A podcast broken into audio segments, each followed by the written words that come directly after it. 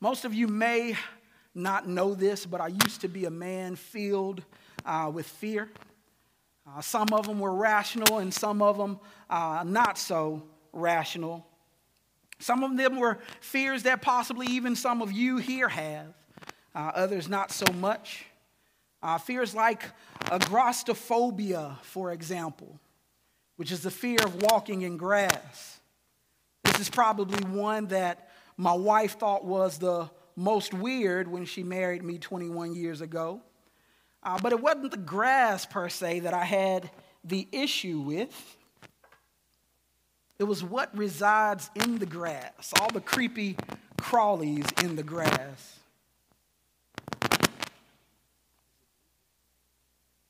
Amen, amen. But my top two fears, however, were spiders and heights. And if you can picture a big, strong man like myself screaming like a little girl, calling for his five-three wife to come and kill the little spider, then you know exactly what that looks like. Now, at one point, I had the displeasure of seeing my own son have a similar reaction. I think I've shared this story with you. And as my wife and I stood there watching him, I asked her, Is that what I look like? To which she simply replied, Yes. And I, I knew then that something had to change. But my biggest fear, the granddaddy of them all by far, was heights. What made this rational fear irrational is that I'm also the guy that you would see on roller coasters with his hands lifted, screaming, pointing at the camera as the, the, the car passes by. Around 2008, my family uh, goes on vacation and we took a trip down to Atlanta. We had a marvelous uh, time, a very good time, with the exception of one stop. We paid a visit to a place called Stone Mountain Park. Anybody ever heard of it?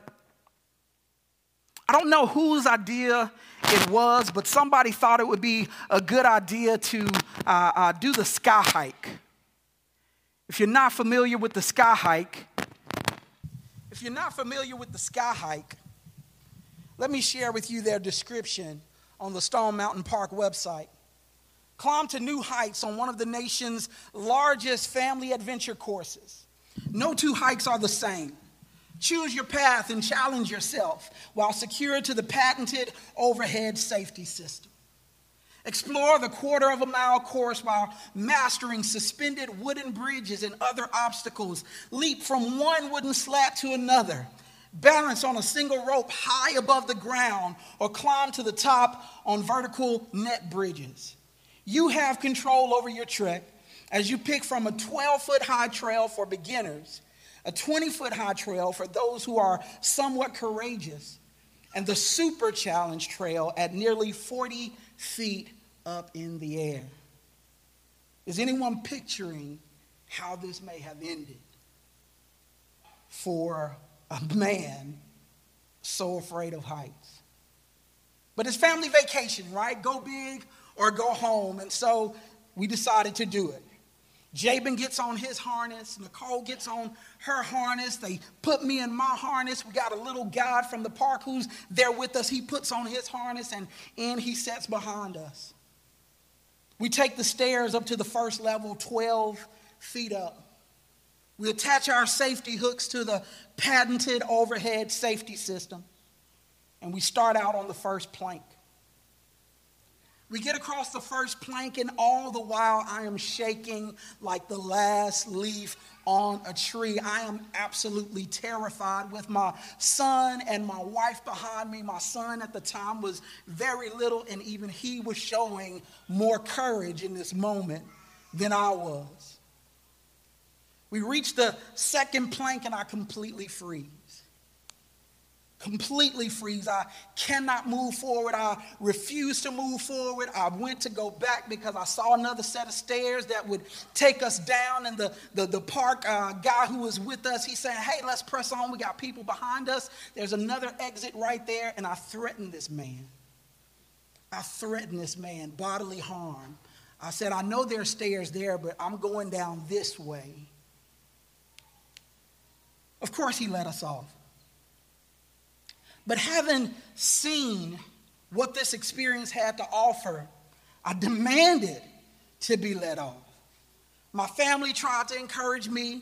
The guy tried to encourage me. It was meant to be a time of bonding, it was meant to be family fun on our family vacation. But my fear blinded me from the intent of the moment. My fear blinded me from the who of the moment. All I knew is that I wanted it to end.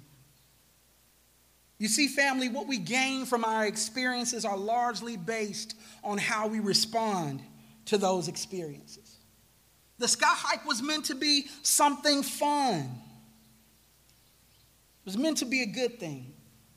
But because of my response, because of my fear, it made it something it was never meant to be. In our text this morning, Israel has a similar experience. God never intended to write his law on tablets of stone. His intent was to write his law on the tablets of our hearts. But because of Israel's response, because of their fear, like my experience on the skyline or sky hike, the moment was made something it was never meant to be. So the Lord comes down to Sinai. We see it in chapter 19, and it's an awesome and terrible and fearsome spectacle. At the sight of God's manifested presence on the mountain, the people are filled with fear, and like Isaiah, in the presence of God, his holiness, his power, his otherness on display, being thrust into the light of his presence, our eyes are open to the darkness of our own sinful hearts. Woe is me, Isaiah cries, for I am lost, for I am a man of unclean lips, and I dwell in the midst of a people of unclean lips. For my eyes have seen the King, the Lord of hosts, Isaiah 6 and 5. They instantly understand that we are not like him. In view of his holiness, they see their mess. But God does not leave Israel without comfort. God gave them in Moses a mediator. As we look to our text this morning, we'll frame our discussion in this way the mess and the mediator. Look with me, if you have your Bibles, at Exodus chapter 20, verses 18 through 21. Now, when all the people saw the thunder and the flashes of lightning and the sound of the trumpet and the mountain smoking, the people were afraid and trembled, and they stood far off and said to Moses, You speak to us, and we will listen. But do not let God speak to us, lest we die. Moses said to the people, Do not fear, for God has come to test you, that the fear of you may be before him, that you may not sin.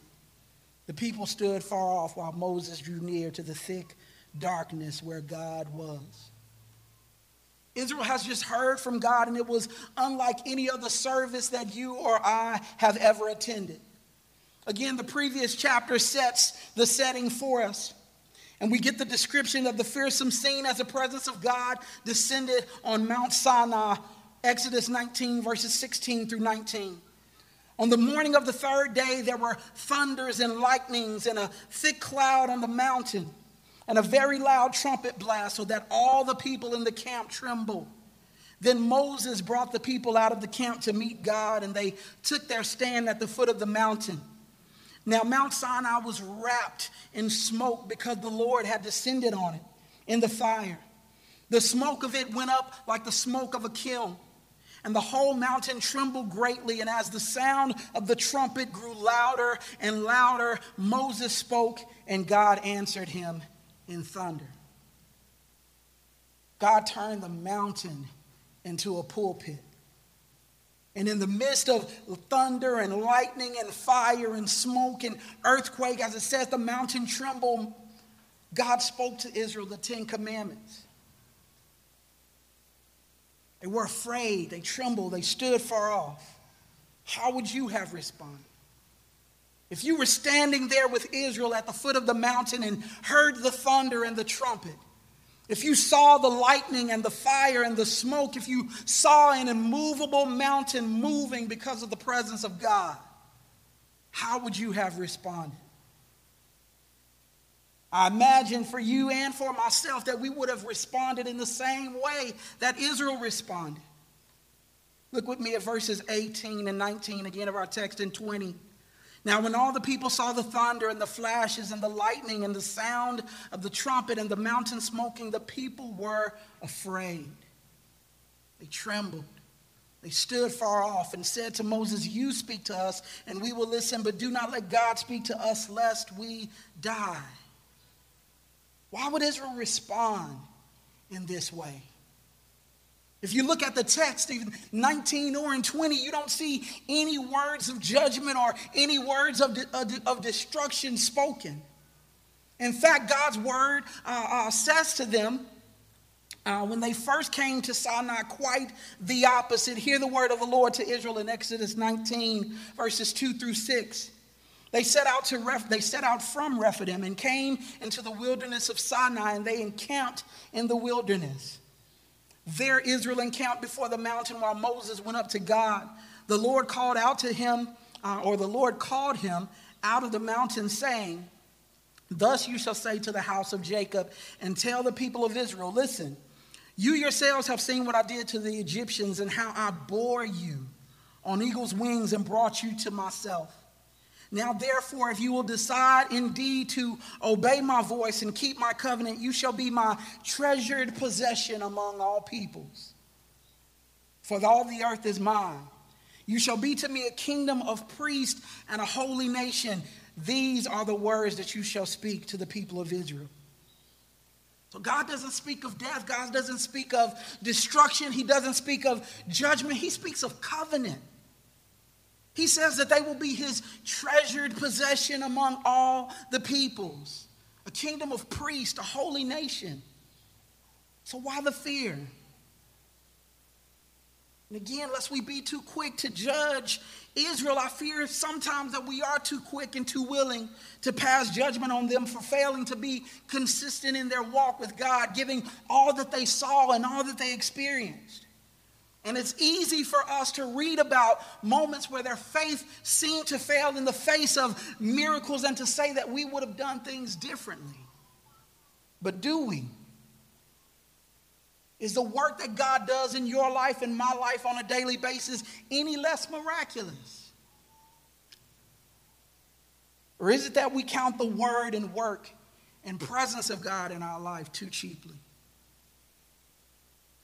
Is it possible that this, this is simply a, a, a, fleshly reaction, not flesh in terms of sin, but flesh in terms of natural? Rather than accepting God's invitation to covenant relationship, that they ran in the opposite direction, highly possible. It was a fearsome sight. I can't imagine seeing what they saw and not being scared. But is it also not possible that seeing themselves in the light of God's presence, hearing God's law, that they properly weighed the moment? Is it not possible that their fear, their withdrawal, and their call to someone outside of themselves to step in for fear of death because they knew they were insufficient in and of themselves? Is it possible that that was a proper response? Paul says this in Romans 7. What then shall we say? That the law is sin? By no means, yet if it had not been for the law, I would not have known sin. For I would have not known what it is to covet if the law had not said, You shall not covet. But sin, seizing an opportunity through the commandment, produced in me all kinds of covetousness. For apart from the law, sin lies dead. For I was once alive apart from the law, but when the commandment came, sin came alive and I died. The very commandment that promised life proved to be death for me, for sin, seizing an opportunity through the commandment, deceived me and through it killed me. Romans 6:23 for the law of sin, the wages, excuse me, of sin is death. Israel was right to fear. No sin, no flesh can glory in his presence. They were right to fear. As they looked on and saw the presence of God and how it manifested on the mountain, they were right to see his otherness and their smallness. They were right in fearing death because of sin in the presence of a holy God. They were right in seeing their need for a mediator. So, where did they get it wrong? They were wrong in shrinking back from God. God had not come to destroy them. How do you respond to the presence of God? Do we even recognize when we're in the presence of God? Without the spectacle, without the lightning and the thunder and the fire and smoke, without hearing the trumpet and seeing the immovable mountain move because the presence of God had descended upon it. What causes us reverent fear? Is there anything about God that causes us to feel how small we are? To know that He is not like us? Do we shrink back when God is calling us to Himself? Does the weight of God's word fill our hearts with fear, opening our eyes to the realities of sin and pending judgment, and drive us to look for someone who can stand before God on our behalf? People were afraid, scripture says, and trembled, and they stood far off said to Moses, You speak to us, and we will listen. Do not let God speak to us, lest we die. Very briefly on Moses as mediator. Verse 20 shows Moses acting in the role of mediator as he tries to encourage the people to not fear God for fear of death. Contrary to what Israel had spoken many times in their exodus, God did not bring them out of Egypt into the wilderness to die. God's heart for, for, for Israel, again expressed in chapter 19, his desire was to make them his treasured possession. A kingdom of priests, a holy nation. Moses' purpose was to bring Israel to God. God called him initially to go to Egypt to speak to Pharaoh on his behalf and to bring the people out of Egypt. But it was all for the moment described in chapter 19 as we see Moses bringing the people to meet God. Again, Exodus 19, 16. On the morning of the third day, there were thunders and lightnings, and a thick cloud on the mountain, and a very loud trumpet blast, so that all the people in the camp trembled. 17. Then Moses brought the people out of the camp to meet God. Moses shows his willingness to stand before God on Israel's behalf. But he also shows his limitations as a mediator. Do not fear, for God has come to test you, that the fear of you may be, uh, that the fear of him may be before you, that you may not sin. Moses can be a herald for God. Moses can point the people to God. But for all his willingness, Moses still falls short as mediator because Moses cannot atone for Israel's sin as God. What man created in their breaking of God's law in the garden was a God sized problem. The only way to remove the gap that God uh, that kept God and man separated, the only way God would be able to bring man to himself was for God to come and bring man to himself. Israel needed something more, someone more. Moses himself needed someone more. You and I need someone more. Matthew chapter 1 verse 23 says behold the virgin shall conceive and bear a son and they shall call his name Emmanuel which means God with us. For the law of the spirit of life has kept you uh, rather has set you free in Christ Jesus from the law of sin and death. For God has done what the law weakened by the flesh could not do by sending his own son in the likeness of sinful flesh, and for sin, he condemned sin in the flesh, in order that the righteous requirement of the law might be fulfilled in us who walk not according to the flesh, but according to the Spirit. Romans 8, 2 and 4. Since then, we have a high priest who has passed through the heavens, Jesus, the Son of God. Let us hold fast our confession, for we do not have a high priest who is unable to sympathize with our weaknesses but one who in every respect has been tempted as we, yet without sin. Let us then draw near with confidence to the throne of grace, that we may receive mercy and find grace help to help in time of need. Hebrews 4 14 through 16. Last, O death, where is your victory? O death, where is your sting? The sting of death is sin, and the power of sin is the law. But thanks be to God who gives us the victory through Christ Jesus. God, in the person of Christ, dealt with our, uh, our, our, fear because of, uh, excuse me, God, in the person of Christ, dealt with our fear of death because of sin through coming in the likeness of sinful flesh, condemning sin in the flesh, and taking on himself the punishment that brought us peace. God, in the person of Christ, dealt with our need to shrink back from God because of our own insufficiency through the sufficiency of His Christ. God, in the person of Christ, opened a door once and for all for as many who would believe to become sons and daughters of God, with the promise of one day being eternally where He is. So, how should you and I respond? Not in fear, as Israel did, not shrinking back from God. Two things as we close confess and repent. We see our sin, we look to Christ. We turn from our mess and we turn to God's mediator. We stop shrinking back and we start running to. So if you're here or if you are listening and you are far from God, you know you are far from God. Possibly you've intentionally made yourself far from God. Out of fear, out of respect, you knew about God not to play with Him, but you didn't know Him to trust Him. We offer Christ to you.